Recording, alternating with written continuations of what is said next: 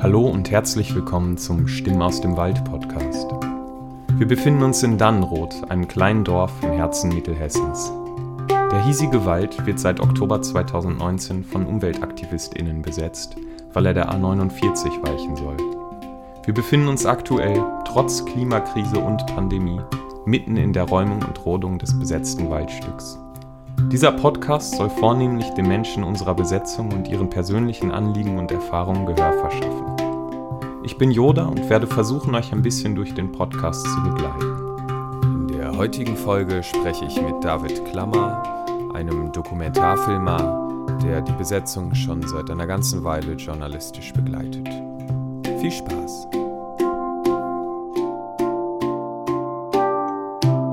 Herzlich willkommen. Hey, schön. Hallo. Ich bin hier mit David in seinem Hotelzimmer. David, möchtest du vielleicht was zu dir und deinen Pronomen sagen? Ja, also David ist mein Name, ein Er, und ich fühle mich auch wie ein Er in der Regel. Und ich bin Fotograf und Videograf. Also ich bin hier, um eine Langzeit-Videodokumentation oder einen dokumentarischen Film über die Besetzung im Dannenrödener Wald zu machen. Seit September komme ich immer wieder, wobei ich war schon mal, glaube ich, im Juni da fürs Greenpeace Magazin und hatte früher schon mal eine längere fotografische Arbeit über die Besetzung im Hambacher Wald gemacht. Was mich interessiert hier ist eigentlich nicht nur der politische Ansatz der Besetzung, sondern eigentlich auch so, was es mit den Menschen macht, also das Leben im Wald, welche Veränderungen es gibt, auch welche Einschränkungen man in Kauf nehmen muss, aber was man eigentlich auch darüber gewinnt. Und für mich ist diese Zeit hier eben auch sehr, sehr intensiv, weil es einfach sehr viele Menschen gibt, die natürlich aus sehr, sehr ähnlichen Gründen hierher kommen, also auch ein ähnliches Bewusstsein haben und auch eine ähnliche Form der Auseinandersetzung, aber auch vielleicht Selbstreflexion, also Dinge, die man vielleicht in der normalen oder bürgerlichen Gesellschaft oft gar nicht so findet, was nicht in dieser Komprimiertheit und in dieser geballten Kraft, die man hier einfach so findet. Ja. Also ich finde es persönlich total interessant, hier zu sein. Ich finde es für mich total wichtig, aber ich finde es auch wichtig, eine Geschichte zu erzählen, von der ich noch gar nicht weiß, wie die ausgeht. Das weiß niemand so genau im Augenblick. Aber ich möchte halt nah an den Menschen sein, ich möchte nah am Wald sein und versuche auch für mich natürlich einiges herauszufinden, was auch so mein Leben angeht. Und wie weit ich das verändern kann oder vielleicht auch nicht. Ja. Ja. Zwei Fragen habe ich. Erstens, wie und wann hast du durch die Besetzung oder über die Besetzung erfahren?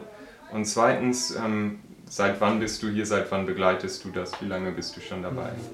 Ja, also ich habe schon letztes Jahr irgendwann erfahren von der Besetzung. Es gab ja neben dem Hambacher Wald dann auch noch eine und hier vor Ort eine Besetzung in der Nähe von Wuppertal, Osterholz.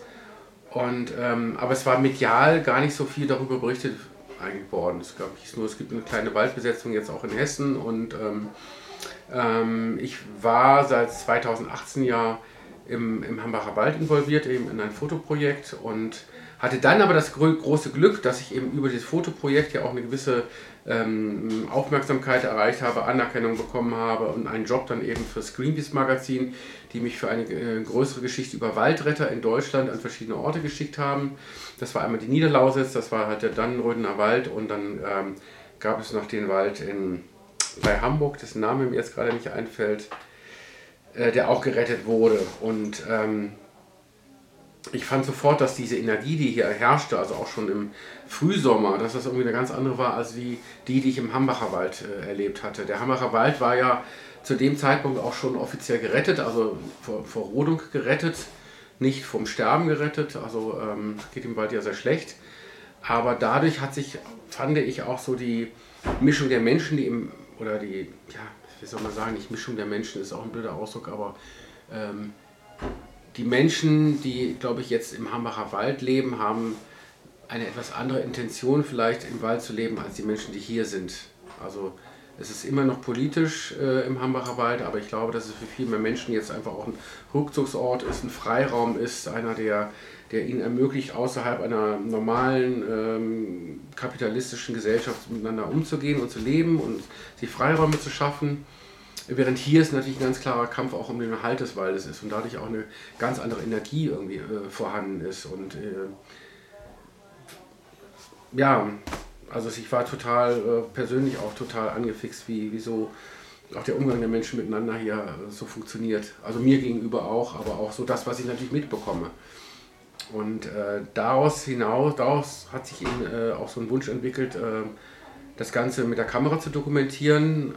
Aber anders als eben im Hambacher Wald wollte ich hier halt einen Film machen, weil ich mir gedacht habe, dass man bestimmte Geschichten einfach ganz anders erzählen kann, auch viel emotionaler erzählen kann und auch Dinge, die, also zum Beispiel, es gibt so magische Momente hier, die sind einfach total irre, ne? Wenn man in Baumhausdorf oben ist und abends und die Menschen kommen dahin und alle haben ihre Kopflampen an, das ist wie so ein Glühwürmchen-Walk oder Flug, der so durch den Wald kommt, weiße und rote Kopflampen und man sieht keine Menschen, es ist alles dunkel und das ist total abgefahren, finde ich. Also allein so einen Moment zu erleben oder einfach auch so diesen Morgen oder die Abendstimmung und ja, gut. Das, und deswegen denke ich, ist der Film halt auch ein Mittel, mit dem man halt solche Momente einfach erzählen kann oder dokumentieren kann, weil irgendwann gibt es diesen Wald möglicherweise nicht mehr, die Besetzung ist weg und in 10 oder 20 Jahren vielleicht haben nicht nur meine so Arbeiten, sondern auch die von vielen anderen Fotografinnen oder Filmemacherinnen, die hier sind, einen ganz anderen Stellenwert und Wert auch. Ja, das stimmt. Ja, das ist auch irgendwie so eine Frage, über die ich häufig nachdenke und die ich auch häufig mit Menschen hier diskutiere, wie die Geschichtsschreibung irgendwie über diesen Wald sprechen wird. Ja, also die Bedeutung, man weiß nicht, welche Bedeutung es haben wird irgendwie. Man ist mittendrin in dieser Geschichte und jeder Mensch hier auf seine oder ihre Weise und ich glaube, es gibt halt zwei unterschiedliche Bereiche. Also es ist einmal natürlich, was macht es mit den Menschen, die hier sind, auf Dauer? Gibt es eine dauerhafte Veränderung? Also das, was man hier erlebt, Mensch hier erlebt, wie verändert es die Menschen in Zukunft? Gehen manche sagen, ja, das war's jetzt und ich mache jetzt Karriere oder ich beiß im Kopf oder ich versuche es zu verdrängen, aber natürlich, was macht das auch mit der Gesellschaft? Gibt es tatsächlich irgendwie eine Nachhaltigkeit in dem Ganzen, und zwar persönlich, aber auch gesellschaftlich? Das ist natürlich irgendwie die Frage. Und oder was entsteht daraus? Ich meine, es fing halt in Deutschland mit der Besetzung des Hambacher Waldes an. Ich glaube, niemand hat absehen können, dass jetzt die Besetzung des Dannenrödener Waldes mindestens genauso groß wird, dass es genauso oder mehr an Strukturen gibt, mehr Menschen, mehr Leben und drumherum halt eigentlich. Und man weiß ja auch nicht, was daraus wieder entsteht. Es werden ja auch vielleicht wieder anderswo an Autobahnen geplant, die durch Wälder gehen und die dann auch wieder besetzt werden und wo Menschen... Also mich beeindruckt am meisten, mit wie viel Einsatz Menschen die halt hier sind. Das finde ich schon sehr, sehr, sehr beeindruckend. Also gerade diese... Menschen, die sich morgens als sogenannte Swing Force halt in die Bäume klettern und jetzt hier im Winter ausharren und trotzdem irgendwie so nicht mürrisch sind, sondern singen oder sich Geschichten erzählen und Humor haben oder andere Dinge tun, ihr Leben halt riskieren, wirklich im wahrsten Sinne des Wortes. Das ist schon echt... Ja, das ist schon echt Wahnsinn. Das ist krass, ja, das zu sehen, super krass, ja. Erleben. Ja, das finde ich auch. Ich war gerade war ich nochmal im Wald, bin nochmal bis zur Schneise gegangen und die sind ja jetzt wirklich direkt woanders. So, die sind direkt dran. Ich habe echt, das war das erste Mal, dass ich so diesen Fuck-Moment hatte. Sorry for wording. So. Aber ja, das war... heftig. Es ist einfach real so. Die Leute verlieren jetzt ihre Zuhause. Ja, es ist auch einmal real geworden. Ne? Also es ist ja auch schon nicht nur hier, also es wurde ja im Maulbacher Wald oder im Herrenlosen Wald gerodet und da sind ja auch viele Menschen auch da gewesen, die den besetzt haben. Aber jetzt ist es halt hier. Ja. Und das zeigt natürlich auch irgendwie, dass manche Dinge, also wo man hofft, dass sie nicht geschehen, dass sie eben doch geschehen zumindest jetzt erstmal geschehen. Die Frage ist halt tatsächlich, inwieweit kann jetzt eben die Besetzung in Verbindung mit Bürgerinitiativen, mit mit juristischen Dingen, mit dem Verzögern der Räumung und Rodung natürlich, wie kann man auf diese Art und Weise halt diesen Wald möglicherweise retten oder, wenn man ihn nicht retten kann, zumindest vielleicht verhindern, dass dann die Autobahn gebaut wird. Also wenn dann die Schneise da ist, was furchtbar wäre natürlich, und das Ganze dann aber dennoch gestoppt werden würde aus politischen Gründen, weil die Grünen oder andere Parteien vielleicht da doch eine Einkehr... Weißt du, was ich befürchte? Dass sie direkt die Schneise, die sie jetzt roden, direkt zumindest mit Kies und Schotter zu machen, vielleicht sogar direkt asphaltieren. Das Strabag direkt, warum sollten die so ein fettes Logistikzentrum direkt an die Waldschneise stellen? Und da jetzt, die bauen ja auch die Zufahrtsstraße da komplett aus, gerade diesen Waldweg, der dahin führt, das wird ja gerade komplett alles ausgebaut. Ich glaube, die fahren da jetzt richtig dicke Maschinen auf und ziehen da einfach eine Schicht Schotter und eine Schicht Teer hinterher. Aber dafür muss es ja eine Genehmigung geben, das muss man ja auch einsehen können, oder nicht? Weiß ich nicht, keine Ahnung. Weiß ich nicht, könnte sein, dass das in den geschwärzten Dokumenten vom Andi Scheuer ist, so das, was noch immer nicht öffentlich ist, die ÖPP-Verträge. Ich weiß nicht, ob das da mit drin ist, aber ja. Das ist auch spannend. Ich habe mit der DEGES Kontakt aufgenommen bezüglich dieser ÖPP-Verträge, weil ich dachte, das wären die Konzessionspartner vom Bundesverkehrsministerium. Aber tatsächlich ist das ein Vertrag, also ist das kein Konzessionsvertrag, deswegen gibt es keine Konzessionspartnerin. Das bedeutet, es liegt ausschließlich beim Bundesverkehrsministerium und im Koalitionsvertrag steht, dass auf Zustimmung der Konzessionspartnerin die ÖPP-Verträge veröffentlicht werden sollen, öffentlich gemacht werden sollen. So steht es im Koalitionsvertrag. Streng genommen hat er sie veröffentlicht, aber halt geschwärzt. Die Nummern sind halt, das ist halt alles einfach, Teile fehlen, so ohne Anhänge, nichts dabei. Ja, und das ist so, ich glaube, die Grünen klagen halt auch gerade dagegen, dass das irgendwie... Die Grünen Hessen oder die Bundesgrünen? Ich glaube, die Bundesgrünen tatsächlich, die klagen dagegen, dass er das freigibt, aber das ist halt eine Frage der Zeit. So. Ja, es ist halt leider jetzt gerade alles so eine Frage der Zeit. Also ich habe noch irgendwie auch hier mit Menschen gesprochen, die sagten, ja, wir haben als Rodungsstart sein sollte 1. Oktober, haben wir so viel reingeklotzt und dann haben wir gesehen, es passiert ja gar nichts und wir haben so viel Zeit schon, aber jetzt läuft einem auf die Zeit wieder davon, weil man jetzt merkt, es ist ernst und es ist eben nicht so, dass man so eine Taktik der Polizei irgendwie abschätzen kann, dass man sagen kann, die fangen jetzt im Süden an oder im Norden an und rocken so langsam durch in die eine Richtung oder die andere Richtung. Nein, es gibt halt Störfeuer und Aktionen und das ist so ein bisschen,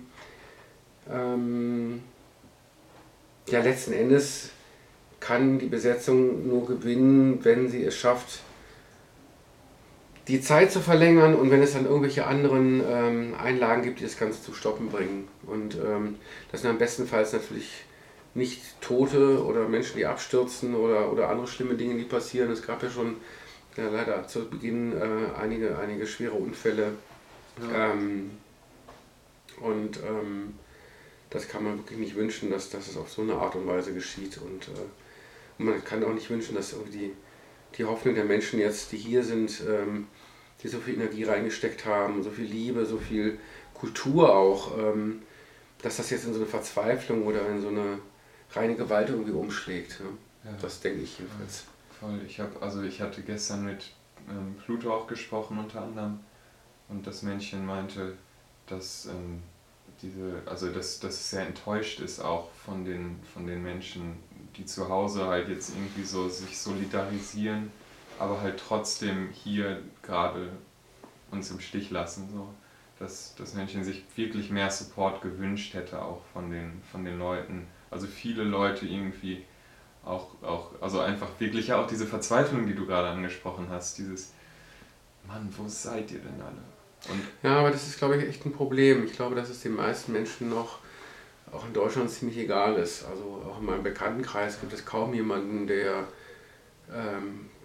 überhaupt Interesse hat, sich über Themen wie Klimawandel oder Klimakatastrophe oder Dannenrödener Wald zu unterhalten. Das ist irgendwie so für die meisten Menschen so fern oder wissen gar nicht davon, Es ist ja jetzt auch in den großen Medien schon mehrfach darüber berichtet worden, aber es wird so ausgeklammert. Die Menschen sitzen jetzt, gut, die amerikanische Wahl, das ist jetzt kein Thema mehr, aber Corona ist halt ein Thema, also die eigene Befindlichkeit, das eigene Problem, was direkt sozusagen im Wohnzimmer ist, aber das, was, was so langfristig einfach jetzt oder mittelfristig uns wirklich Schwierigkeiten bereitet, gar nicht. Und es gehört ja eigentlich nicht der viel dazu. Also es gibt so viele Menschen hier, die, es geht ja nicht darum, um auf Baumhäuser zu klettern, sondern auch hier sind auch so viele Menschen, wie man es immer so sagt, Bürgi. Also ich meine, man muss immer sagen, es ist immer auch ganz interessant, wie man sich so unterhält.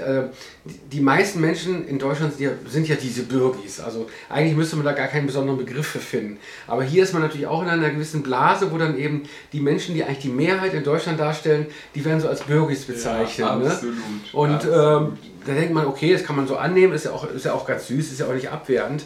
Aber es gibt so viele Menschen, die auch irgendwas tun, und das ist so bewundernswert. Also auch hier die Besitzer hier von diesem Gasthof, die Gelände zur Küfer, also für die Küche für alle zur Verfügung stellen, die Menschen in den Gasthof kommen lassen, damit sie duschen können, damit sie ihr Laptop irgendwo hinstellen können und für die Uni arbeiten können. Andere haben andere Gelände zur Verfügung gestellt, Menschen bringen Essen. Ich habe eine ältere Frau begleitet, die hat... Es gab halt in dem Herrenloswald, gibt es halt noch ein Baumhaus, Old Grandpa, und da lebt halt noch ein Mensch, oder hat dieses Baumhaus noch besetzt, und diese Frau wollte da halt Essen hinbringen und hatte ein bisschen Angst, alleine hinzugehen, und ich bin mitgekommen, und es kam halt dann auch wirklich die BFE-Einheit, also Beweisfeststellungseinheit, also die etwas robustere Polizei, und hat dann unsere Personalien aufgenommen. Und aber ich finde diesen Mut von Menschen immer total beeindruckend, weil jeder könnte auch sagen, was geht mich das an? Und die meisten sind halt so, ne? Was geht es mich an? Und die sind verrückt und wieso eigentlich und was soll das Ganze? Und oder in meinem Bekanntenkreis gibt es auch Menschen, die sagen, ja, ich habe damals in Wackersdorf habe ich demonstriert, das sollen jetzt andere machen. Ja, kann man so denken, ne? So nach dem Motto, ich habe meine Karma-Punkte gesammelt. Ich habe meine Karma-Punkte, habe beim Karma gearbeitet, das reicht jetzt so gerade. Ja, ich komme damit klar, es wird schon gut gehen. Ja, und ich sage auch nicht, dass es muss nicht jeder Mensch irgendwie was tun. Also die meisten Menschen, sie wollen halt einfach nur irgendwie vielleicht shoppen und Fernseh gucken und dies und das, Ananas, aber es geht ja eigentlich darum, dass ich glaube, es geht immer darum, dass es ein paar Menschen gibt, die dann auch die Herzen von den Menschen erreichen, oder auch zumindest, wenn es nicht die Herzen sind, eben Druck ausüben, dass dann einfach Entscheidungen getroffen werden, die bestimmte Zustände verändern. Und dass es eigentlich auch immer eine Frage der Kommunikation ist. Und ich glaube einfach, dass das Problem ist, die meisten Menschen haben Angst davor, etwas zu verlieren. Und was ich hier im Wald immer so festgestellt habe, ist halt eigentlich natürlich, klar, du verlierst total viel. Und es ist natürlich kein Leben, was ein Bürgi so leben kann im Wald ohne Geld, das geht irgendwann nicht. Das geht auch vielleicht für viele Menschen, die im Wald leben, auch irgendwann nicht mehr, wenn sie sagen, ich will dann doch irgendwie eine Familie gründen, oder ich will mir Dinge leisten können, oder ich will in dieser Gesellschaft ein relativ normales Leben führen, wie immer das definiert ist.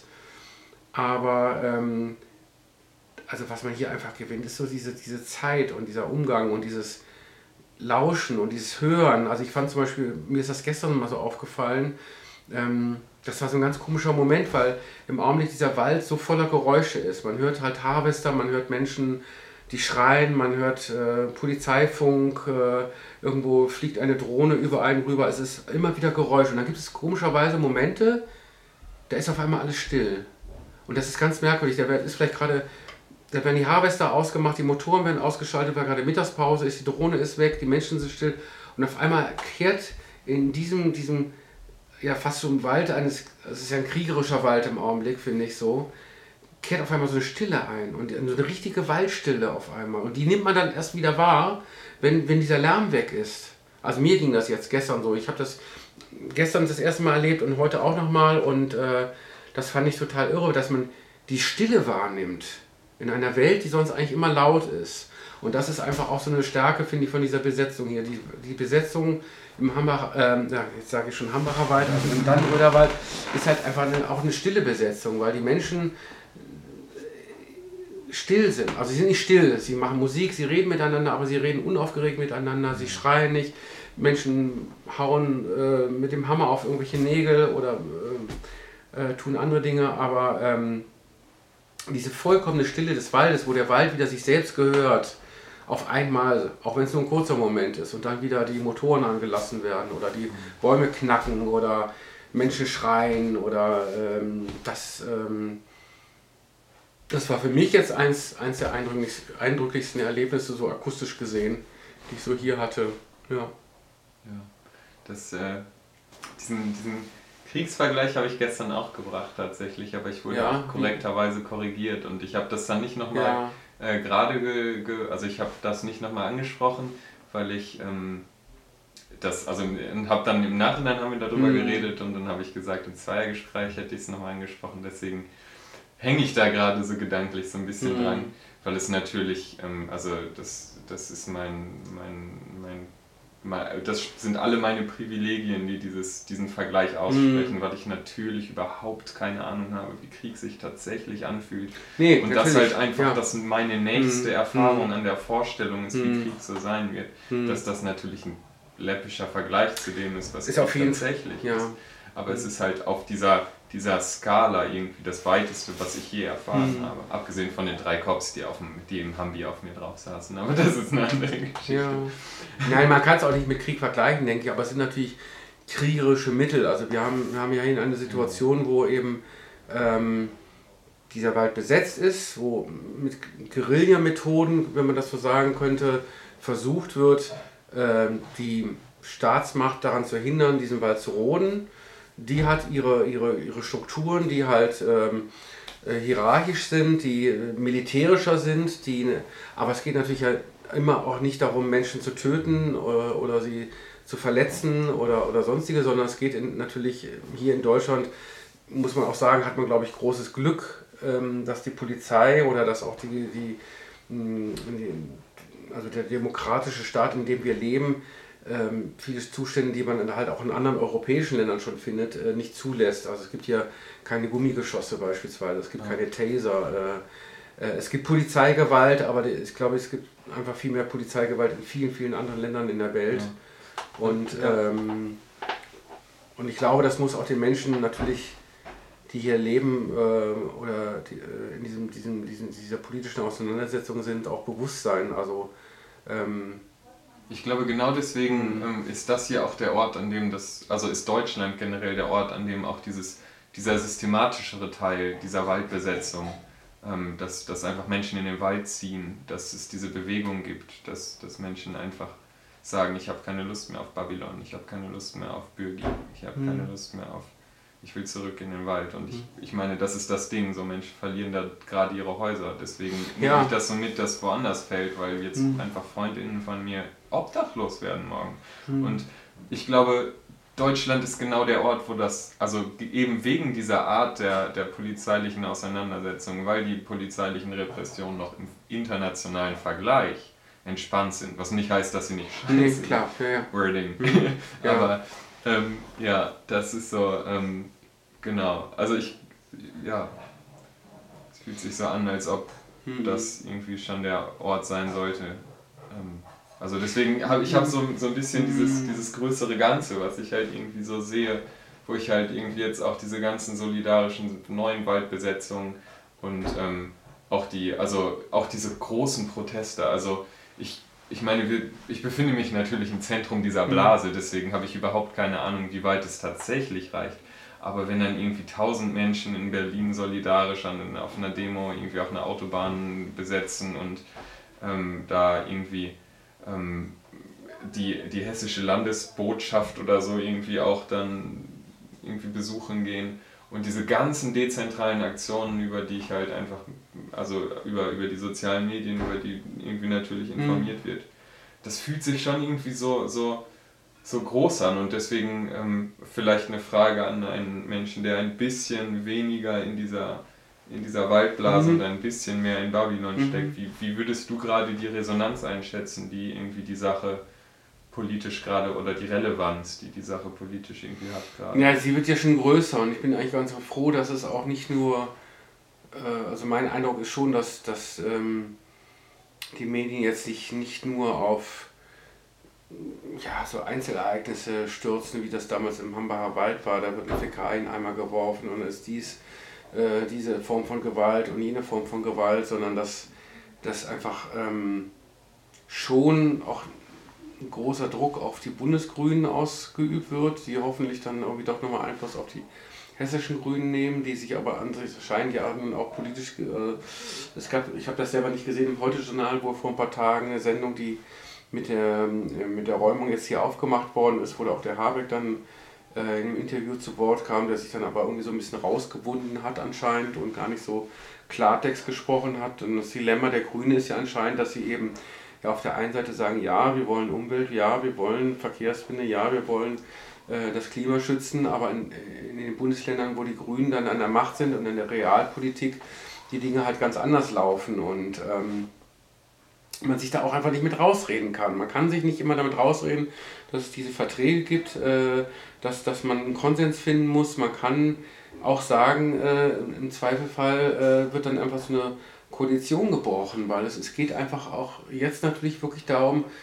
Klartext zu reden. Und es geht natürlich, klar, es gibt wahrscheinlich Verträge, die, wenn man das alles stoppt, super teuer sind und einfach richtig teuer sind. Aber gut, man kann sich natürlich überlegen, wie teuer ist jetzt diese Räumung, die Rodung. Vielleicht muss das Ganze gestoppt werden, es wird trotzdem keine Autobahn gebaut. Ich glaube, um Geld geht die Debatte einfach gar nicht. Es geht ums Prinzip, ne? 1,4 Milliarden Euro irgendwie, die insgesamt Investitionsvolumen für diese Autobahn ist. Alles, selbst dieser Polizeieinsatz, das ist Portokasse.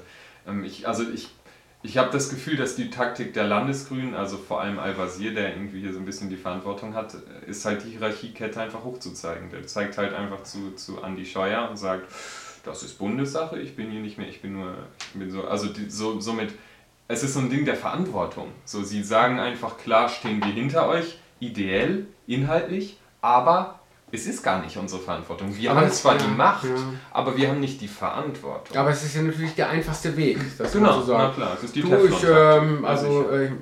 Ich bin ja auch nicht so konsequent, wie ich immer so tue. Also ich bin kein Veganer und ich fahre ein Auto und ich tue Dinge, wenn ich mir das genau überlege, ich sie nicht tun muss. Ja, also es ist schon so aus Bequemlichkeit natürlich auch. Und das ist natürlich auch immer so eine Geschichte, dass man, wenn man sich das mal überlegt, eigentlich wie die Dinge im Großen funktionieren eigentlich genauso wie die Dinge im Kleinen. Also man sagt, ja, das ist nicht so richtig, aber ich muss das jetzt machen, weil jemand anders das so gesagt hat. Und man schiebt die Verantwortung irgendwo woanders hin und versucht damit so seine eigenen kleinen Privilegien oder seine Bequemlichkeiten oder diese kleinen Schweinereien, die man so macht, damit zu rechtfertigen. Aber es ist einfach jetzt die Zeit, ein Zeichen zu setzen. Aha. Und das ist es eigentlich. Es geht einfach um ein Zeichen zu setzen. Man müsste eigentlich sagen, ja, wir versuchen das jetzt und Al-Wazir hat jetzt nicht alle Möglichkeiten ausgeschöpft, die er politisch oder rechtlich hat, keinsterweise. Und das ist einfach das Dilemma, dass er das nicht gemacht hat oder dass die Hessen-Grünen das nicht machen wollen, aus Konsensgründen oder weil sie eben auch in der Regierung bleiben wollen oder weil sie persönlich Vorteile davon haben. Weil es ihnen einfach nicht so wichtig ist. Oder es ist ihnen nicht so wichtig, die Thematik, genau. Es geht halt nur um eine blöde Autobahn, die sollen sich mal nicht so anstellen, die Hippies. Ja, aber trotzdem, ich meine, es würde ein total positives Zeichen sein, wenn man jetzt diese Autobahn oder diese Rodung stoppen würde. Zumal ja auch die viele Argumente, dass der Verkehr entlastet wird und so weiter, ja alle nicht stimmen anscheinend, weil man ja wohl auch errechnet hat, dass der Verkehr dann auch in der Region wieder zunehmen wird, unabhängig von der Autobahn. Also, es geht ja auch gar nicht darum, jetzt sofort irgendwie dieses Projekt A49 komplett ad acta zu legen. Ich meine, natürlich wäre das schön, aber das ist gar nicht das irgendwie Minimalste, was passieren muss, sondern was irgendwie die Problematik ist, dass einfach nicht alles ausdiskutiert ist. So, wir wissen, wir haben de facto noch kein vernünftiges Wasserschutzgutachten vorliegen. Die DEGES hat so einen Quatsch in Auftrag gegeben, der irgendwie innerhalb von wenigen Tagen irgendwie komplett zerrissen wurde in der Fachliteratur. Das hat einfach nicht Hand und Fuß. Klar ist das rechtens, Weil irgendwann irgendwelche Leute, die halt die Verantwortung gesagt haben, ja klar, das winken wir durch. Und der Planfeststellungsbeschluss von 2012 halt irgendwie älter ist als diese Wasserrahmenrichtlinie der EU, die halt gebrochen wird einfach in diesem Zusammenhang. Und das, also das ist das, was dieses Wort Planungsdinosaurier für mich meint. Dass wir einfach hier sehen, dass diese alten, also dass es einfach nur funktioniert, weil diese Verträge schon so alt sind, und weil diese Planung schon so alt ist und weil einfach das sich so durchzieht. Und das ist auch was Feger in der ersten Folge gesagt hat. Es geht ihm gar nicht so, diesem Männchen geht es gar nicht so sehr um die Zahlen, um die Relation, sondern darum, dass in den letzten 40, 60 Jahren einfach in der Verkehrspolitik überhaupt nichts passiert ist. Ja gut, das liegt natürlich auch daran, dass seit Jahrzehnten die Verkehrspolitik von der CSU, CDU-Minister ist das in der Regel, man hat jahrzehntelang Verkehrspolitik bestand darin, Autobahnen zu bauen und Freifahrt für freie Bürger zu propagieren. Und jetzt ist man auf einmal in einer Situation, wo Verkehrspolitik ganz anders ablaufen müsste. Und wir haben wieder einen CSU-Minister, der natürlich Freifahrt für freie Bürger gut findet und teilweise ja auch privat gerne mal nach Bayern fliegt, politisch, und hat man jetzt gehört, ne? Das sind ja so verschiedene Sachen, aber er ist ja auch gerade so ein Teflon-Minister, der anscheinend trotz vieler kleinerer Skandale da weiterhin im Amt bleibt. Und also ich finde auch, es ist, die ganze Verkehrspolitik ist auch im Lokalen, ist ja, es fehlt so eine Weitsicht irgendwie, und das ist halt immer so das Problem. Man müsste eigentlich so wirklich, System Change bedeutet ja jetzt nicht unbedingt Abkehr vom Kapitalismus, sondern System Change würde auch bedeuten, wirklich übergreifender oder über den Tellerrand greifender zu schauen, wie kann man Menschen von der Straße bringen, wie kann man Verkehrskonzepte, die ja schon da sind, attraktiv machen. Wir haben in Köln, wenn ich mit der Straßenbahn in die Stadt fahren will, hin und zurück, zahle ich 6 Euro. Ich war vor Jahren in Barcelona, kostet eine Busfahrt 1 Euro. Das sind auch gute Busse, die sind auch modern, das sind keine Klapperkisten und so. Ne? Warum haben wir überhaupt für öffentlichen Nahverkehr? Vielleicht, man kann ja auch sagen, zahlt vielleicht etwas, aber es müsste halt irgendwie so im Rahmen sein, wo man sagt, es ist vielleicht gestaffelt nach Einkommen oder nach dem, dass man sagt, es gibt Monatskarten, die bezahlbar sind, oder man zahlt eben 1,50 Euro für eine Fahrt oder hat andere, aber das müsste halt irgendwie so, klar, man muss auch natürlich gleichzeitig das Fahren eines individuellen Autos vielleicht teurer machen. Vielleicht aufhören, so Kraftstoffe zu subventionieren. Da müssen eben Parkgebühren noch teurer werden. Innenstadtparkplätze werden halt noch rarer, weil man vielleicht sagt, okay, die Restaurants oder Cafés, die es gibt, wenn Corona dann wieder vielleicht mal vorbei ist, die können halt Stühle auf die Straße stellen, dann gibt es halt weniger Parkplätze, und dann werden die Innenstädte, ich glaube Barcelona will doch jetzt diese Super Zones oder wie heißen die nochmal, auch weiter ausbauen, die also ganze Verkehrsareale, die mehr oder weniger komplett für den Autoverkehr gesperrt werden. Und dann, das fand ich auch großartig in Barcelona zum Beispiel, es gibt überall Bänke, wo man sich hinsetzen kann, auch für alte Menschen.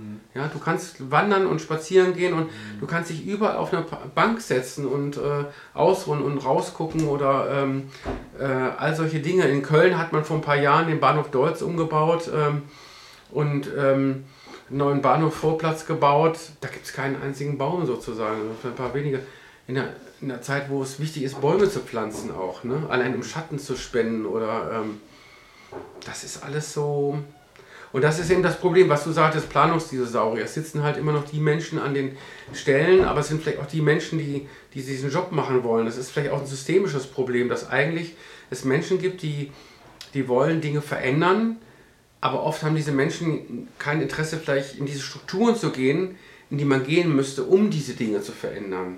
Weil es freigeistige Menschen sind, weil es Menschen sind, die individueller denken, die sich nicht in solche relativ starren Strukturen begeben wollen, wo man vielleicht eben neben Fachwissen, neben Vision so viele andere Dinge mit reinbringen muss, wie zum Beispiel gut mit dem Chef klarkommen, gut sich integrieren in so ein Team, möglichst nicht quer zu denken. Also Querdenker meine ich jetzt im positiven Sinne, jetzt nicht Corona-Schwurbler. Ja, wie sagt man, du beim Markt bist, System wird man zum... Man wird zum System, oder? Ja, klar. Ja, das ist so... ich glaube, also vielleicht ist es... Für mich fühlt es sich so an, als ob der Zug einfach auch abgefahren ist. Als ob wir vor 30, 40 Jahren anfangen hätten sollen, den Karren politisch umzudrehen. Also diesen... Ich denke mal an so einen Frachter mit 8 Milliarden Menschen. So, dieses gesamte Schiff, was halt irgendwie auf Fehlkurs ist, langsam auf den richtigen Kurs zu bringen, dauert halt ewig. Und das ist was, damit hätten wir vielleicht einfach ein bisschen früher anfangen sollen. Deswegen fühlt es sich für mich halt, also deswegen bin ich irgendwie hier, weil es sich so anfühlt, dass wir hier einfach irgendwie versuchen, Abkürzungen zu finden. Dass wir wirklich versuchen, also dieses soziale Miteinander auch neu auszuprobieren und zu versuchen, neue, hierarchiefreiere Strukturen zu schaffen, die sich selber tragen können, die abseits dieses Systems funktionieren. Einfach jetzt so Initiationszündung von neuen Versuchen quasi. Nicht nur hier, sondern auch im Hambacher Forst und auch in am Bawa, Bahnhofswald in Freiburg oder wo das war, Flensburg glaube ich. Ja. Ja, solche, also diese ganzen neuen autonomen Räume irgendwie. Ich glaube, dass, also vielleicht das so, ne? Aber die Frage ist ja trotzdem wieder, du hast ja selber auch von Blase gesprochen, wie kommt man aus diesen Blasen raus? Das ist das Schwierige. Durch sowas zum Beispiel. Ja, aber wer hört sich diesen Podcast an? Geht der aus der Blase raus? Das ist halt die große Aufgabe. Ja. Und an der Stelle bin ich einfach super froh, diese Bündnisarbeit zu machen, weil ich habe halt das Gefühl, die Medienarbeit, die wir von der Besetzung aus machen, die befindet sich, also die wird viel in der Blase gespiegelt. Und das ist voll gut und das ist super wichtig, dass das passiert. Aber dass diese Versuchung, neue Blasen zu erschließen, das sehe ich halt in diesem bündnisorientierten Ansatz irgendwie viel mehr realisiert, weil wir auch einfach mit FFF und mit XR zusammenarbeiten und mit Ende-Gelände zusammenarbeiten und mit Greenpeace zusammenarbeiten und mit BUND. Das finde ich auch super, dass das jetzt, gab ja auch immer so ein Bashing, also schon immer eigentlich so ein Bashing von anderen Organisationen oder NGOs, die das Ähnliche wollen, aber auf einem anderen Weg und wo man dann sagt, ja, ihr seid zu militant oder ihr seid zu brav oder ihr seid zu sektenähnlich. Dass man das einfach so überkommt und dass man einfach auch versucht eben ja auch selber eben so eine Toleranz auch zu entwickeln, dass eben und ich meine auch die Besetzung ist ja eben auch, das ist ja auch nicht keine homogene Gruppe von Menschen, dass man einfach das so akzeptiert irgendwie und dass man auch versucht irgendwie, ja vor allen Dingen glaube ich, kann man glaube ich aus der Blase rauskommen, indem man halt indem man Menschen halt zeigt, ihr gewinnt was. Also ihr müsst auf nichts verzichten. Klar, man muss irgendwo auf Dinge verzichten, man muss sich ändern, man muss irgendwie weitergehen, aber aus der eigenen Bequemlichkeit herauskommen, aber dass das eigentlich ein großer Gewinn da ist. Ja, und dass man versucht, diesen Gewinn auch, genauso die Menschen, die hier in der Besetzung sind, diesen Gewinn, die sie hier erleben und der irgendwann weg sein wird, vielleicht und hoffentlich nicht, aber dann will ja in ein anderes Leben, was dann weitergelebt wird, mitzunehmen. Und ich finde die große, also was mich auch wirklich bei den Menschen hier am meisten, mit am meisten beeindruckt hat, ist, dass sie halt in dem Bewusstsein, dass das alles bald nicht mehr hier ist, dass ihre Zuhause zerstört ist, dass diese Gemeinschaft, in der sie leben, zerstört ist, dass sie trotzdem noch so eine Kraft haben und so ein Miteinander und sich versuchen, diesen Raum schön zu machen. Dass 2 Tage vor Räumungsbeginn noch eine unglaubliche Jam-Session auf einer Bühne stattfindet und so eine Freude und so eine Hingabe, wo man denkt, ja, was ist es eigentlich, wenn du eine Mietwohnung hast und du hast einen Räumungsbefehl und du musst in 2 Tagen deine Wohnung verlassen, dann würden die meisten Menschen daran zerbrechen und sich vielleicht noch eine Flasche Schnaps kaufen oder anderes machen. Und hier wird einfach ganz tolle Musik gemacht. Und das ist einfach auch so, ich glaube, diese Musik, die hier ist und dieses Miteinander, dieses Reden, die Stille, die man miteinander praktiziert, wenn man das als Gewinn auch nehmen kann, anderen Menschen erklären kann. Gut, aber wenn einer natürlich einen 9-to-5-Job hat bei Aldi oder sonst wo, das kann man nicht erklären. Nee, das kann man nicht in Worte fassen. Das lässt sich nur erfühlen. Und deswegen haben wir auch einfach den Support, diesen Bürgi-Support, wie er hier genannt wird, vor allem von den lokalen Menschen, weil das die Menschen sind, die halt in den Kontakt kommen, die sich damit auseinandersetzen, die Hallo sagen kommen, die sich das angucken und dann feststellen, Lima hat das gestern so ausgedrückt, ich kann mir, also irgendwie, wenn ich euch in die Augen gucke, kann ich gar nicht verstehen, wie Leute irgendwie so einen Hass gegen euch haben können, so, dass euch nicht einfach nur gern haben können. Ich meine, Lima ist natürlich auch ein Mensch mit einer unglaublichen Ausstrahlung, aber ich glaube, dieses Erfahrbarmachen, das ist halt so unglaublich wichtig, weil es geht gar nicht darum, das zu verstehen. Es geht darum, das wahrzunehmen. Und dafür reicht es nicht, sich mit den trockenen Fakten auseinanderzusetzen. Und also ich weiß nicht, wie es dir ging, wie viel du dich schon mit dem Thema Verkehrswende auseinandergesetzt hast, aber ich bin hier hingekommen und das war irgendwie ganz abstrakt vielleicht ein Thema. Ich bin hier aus dieser romantisierten Vorstellung von der Waldbesetzung hingekommen. Und das ist das ist auch das, was mich jetzt trägt hier, wo ich so auch das Gefühl habe, klar geht es hier auch um den politischen Kampf. Mir ist es ehrlich gesagt noch immer egal, ob es um die Verkehrswende oder um die Energiewende oder um welchen Teil der Klimagerechtigkeitsbewegung es geht, ist mir persönlich voll egal. Ich finde es nur voll gut, dass wir hier einfach einen Punkt haben, an dem es greifbar wird, an dem wir endlich mal die Chance haben, auch einen Schritt zu machen, einen Schritt vorwärts. So, und das es ist ein Ort. Ja. Es ist ein richtiger Ort. Also es ist nicht nur eine Demonstration, wo man von A nach B geht und dann gehen alle wieder nach Hause, sondern es ist ein Ort, wo Menschen eben auch wirklich, viele Menschen da sind und leben und es ist nicht ich finde es nach wie vor, also wenn ich hier durch den Wald gehe und Barrios sehe oder Baumhausdörfer wie eben nirgendwo, wo ich denke, das sind so Vogelnester, das sind so Kolonien, das ist mitten in Deutschland. Das ist wirklich mitten in Deutschland. Ja, früher ist man, um sowas zu sehen, nach Papua-Neuguinea gefahren oder hat Abenteuer irgendwo anders erlebt und hier findet auch, das ist halt auch ein Abenteuer, das ist Wahnsinn, ne? Ja, das ist, ja, und gleichzeitig ist es aber auch eben, weil es eben so vergänglich ist, ja auch ein virtueller Ort. Also ich denke immer so die Menschen machen sich die Dinge hier schön und versuchen auch ein schönes Leben hier zu führen und ein intensives Leben und vielleicht auch Selbstreflexion, Achtsamkeit, das Miteinander und trotzdem dadurch, dass Mensch weiß, das ist irgendwie begrenzt, macht es, obwohl dieser Ort real ist, also ich habe da irgendwie das Gefühl, es ist gleichzeitig real, es ist ein Traum und es ist virtuell. Das ist alles in einem Moment. Es ist eine Idee, aber es ist eine manifestierte Idee, die einen Ort hat, die auch wirklich eine Realität hat und nicht nur eine utopische, kommunistische Idee von einer besseren Gesellschaft in der Zukunft, sondern es findet ja gerade hier so statt. Ja, exakt. Und es wird halt greifbar. Ja. Und deswegen sollte es eigentlich kulturell geschützt werden, der Raum, eigentlich, und nicht vernichtet. Ja. So, das ist halt diese Farce dahinter, wenn man sich, keine Ahnung. Ja, also es ist wirklich, und das ist, aber vielleicht ist es auch das, was ich auch vorhin schon sagte, vielleicht ist es auch das ein bisschen, was so Leben ausmacht, dass man eigentlich das, was man jetzt hier erlebt, dass man das so verinnerlichen muss und greifbar machen muss und behalten muss, und weil es nicht ewig so weitergeht. Ja. Und die Jugend hat man hat sie und denkt, man bleibt ewig jung und irgendwann wird man dann älter und dann manche Menschen trauern dann der Jugend nach und sagen, oh, früher war alles besser.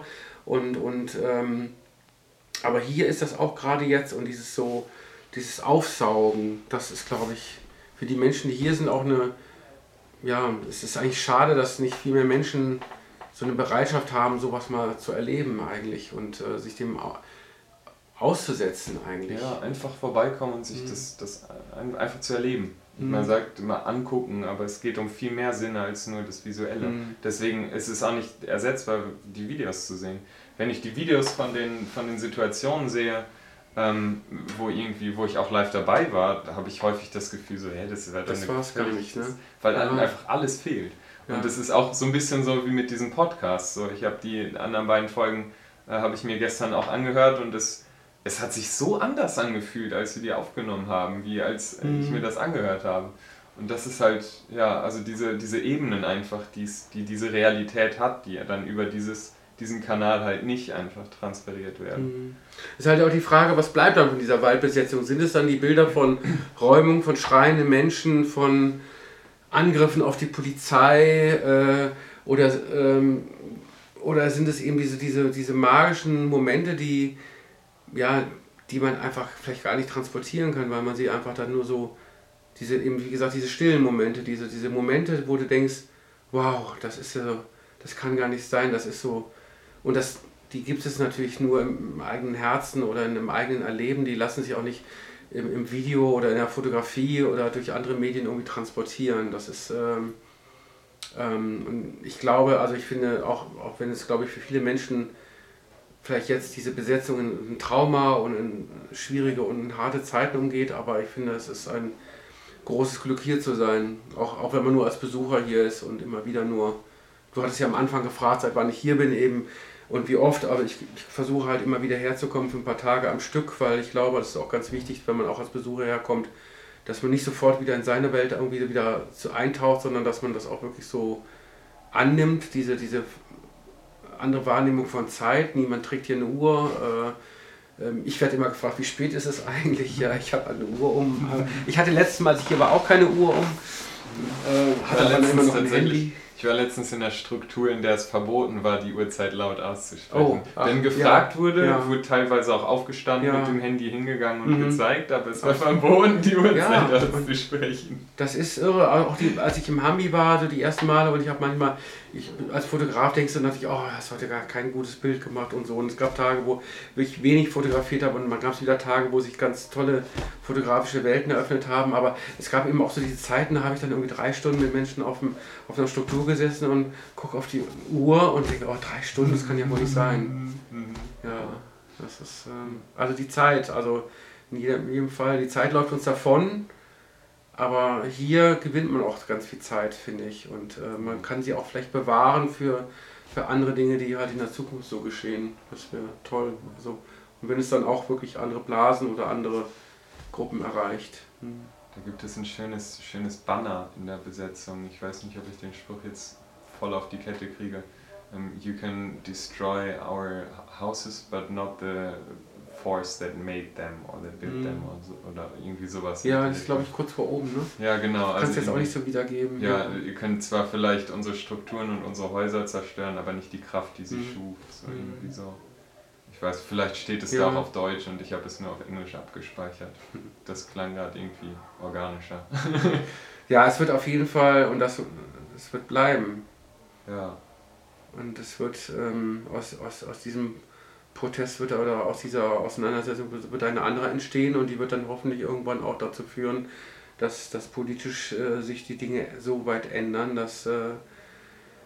Ich selbst glaube, dass wir an einer Klimakatastrophe nichts mehr ändern können. Ich glaube, dass wir diese Kipppunkte überschritten haben. Aber das heißt ja nicht, dass man irgendwie nichts mehr tut. Und das heißt ja nicht, dass man... Das ist ja immer die Frage, was tue ich für mich selber? Und ich rede jetzt wie so ein Priester. Aber wahrscheinlich predige ich Wasser und trinke Wein. Und ich bin bei weitem kein Mensch. Also meine Tochter ist viel konsequenter als ich. Die ist Veganerin, die wird jetzt 16, die war auch... schon mehrmals im Hambacher Wald und jetzt auch hier schon. Ja. Greta, die heißt auch nicht so Greta, bevor wir das von Greta wussten. Aber meine Frau ist Vegetarierin, und wie gesagt, ich esse hin und wieder auch Fleisch, und aber versuche da auch mehr und mehr darauf zu verzichten. Aber ich weiß auch, dass ich da eigentlich viel konsequenter sein müsste. Der Trick ist, glaube ich, einfach, sich dieses Bewusstsein zu haben und da auf dem Weg zu sein. Feger hat das sehr schön auch begriffen letztens mit, also das war irgendwie so das wunderschöne Ende der ersten Folge, dass gar nicht wichtig ist, wo wir gerade stehen, sondern wo wir in einem Jahr stehen. Also diese wie die erste Ableitung in der Physik, in der Mathematik, so die Steigung quasi, also in welche Richtung wir gehen, so was das, wo wir das Bewusstsein haben, weil da, wo wir einfach die Achtsamkeit hinstecken, so, das wird sich von selbst transformieren, das wird von selbst einfach heilen.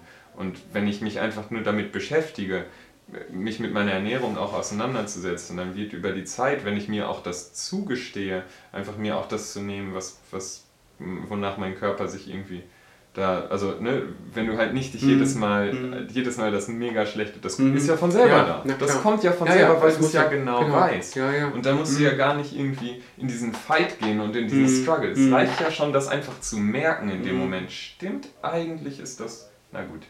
So, das ich glaube, der Rest ist Geduld. Und dann ist es auch okay, wenn nicht alles immer gleich passiert und klappt. Ja, und am Ende muss man auch sagen, ich glaube,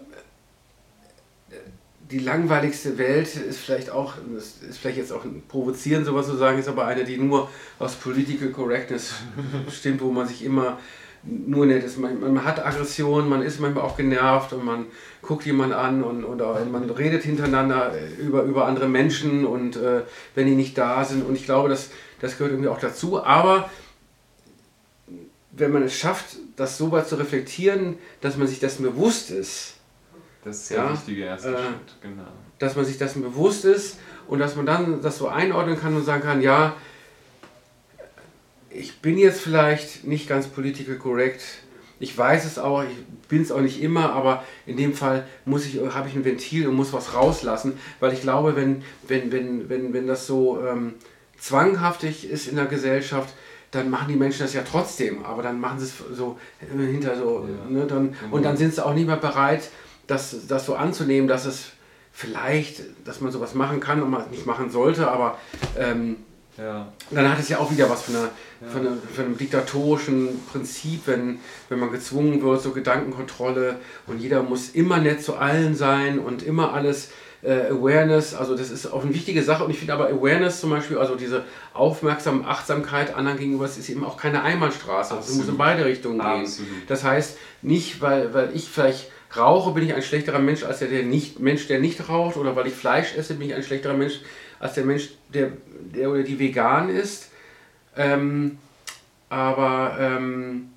Weil es sonst auch wieder in eine Hierarchie hineingeht, weil wer bestimmt eigentlich, was dann was korrekt ist und wer bestimmt, was nicht korrekt ist. Ja, es ist halt wieder dann so nach unten treten, anstatt halt wieder sich zu gucken, wo stehe ich selber, ja, also genau. Dieses in Relation setzen, so warum müssen wir das machen, warum müssen wir vergleichen, welches Männchen sich an bessere, also an irgendwelchen Spektren, an irgendwelchen anderen Punkten befindet, warum müssen wir das so an der Stelle so genauso wertend halt. Also klar, es ist wichtig, um sich zu reflektieren, aber diese Wertung ist halt einfach irgendwie was sehr individuell ist dann und was sehr persönlich ist. Und da haben wir alle mit uns selber einfach auch sehr genug zu tun, das denke ich auch. Das stimmt. Noch eine ganze Weile. Ja. Aber das ist auch okay. Ja. So. Es bleibt ein Weg.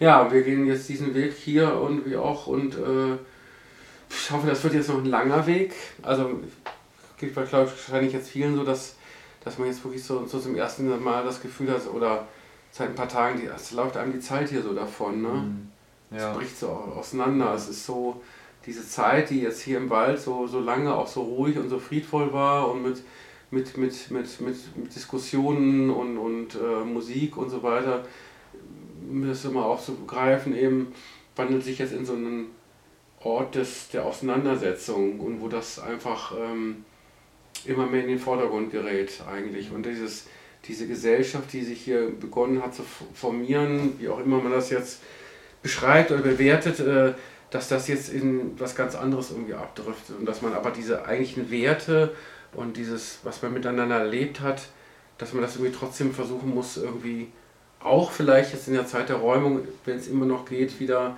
zu leben oder aufleben zu lassen und gibt ja viel Kreativität gerade zur Zeit auch. Also das ist ja auch ganz interessant, das so am Rand auch als Besucher mitzuerleben. Ja, ja, ist das vielleicht ein guter Rundumschlag. Angenommen, Menschen, die sich nicht in dieser Blase befinden, hören jetzt diesen Podcast. Wie würdest du versuchen, diesen Menschen klarzumachen, dass sie auf jeden Fall vorbeikommen müssen? Ja, es ist einfach ein einzigartiges Erlebnis. Also es ist einfach so eine Wucht von Dingen, die man hier sieht und erlebt und auch eben die Menschen, denen man hier begegnet, einem eben mit Freundlichkeit begegnen und mit Zugewandtheit und einen eigentlich auch so teilnehmen lassen, egal ob man jetzt alt, jung, dick, dünn, Locken, keine Haare auf dem Kopf hat, das ist hier überhaupt gar kein Thema irgendwie und ich glaube, Also jeder Mensch, der hierher kommt, wird total baff sein. Und solange man halt eben noch hierher kommen kann und die Polizei Menschen halt auch noch durchkommen lässt. Und ich glaube, es ist ein Teil auch jetzt einer deutschen Kultur geworden. Und es ist einfach nicht, man hat hier auf einmal, ja, man muss nicht Robin Hood-Fan sein, um hier zu sein, aber es hat eben auch was von Robin Hood, es hat eben was von Magie, es hat eben was von Wahrnehmung und von Wald. Und der Wald ist ein großer Teil der deutschen Kultur und hier geschieht gerade im Wald einfach so viel. Und hier geht es halt einfach auch um den Wald. Und es geht um den Wald, genau. Und es geht nicht nur um den Wald, es geht um halt einfach... Es geht nicht nur um den Wald, es geht um den... Ja. Den Wald. Ja. Hm. Ja. Unter anderem. Hm. Gut, ja, schön.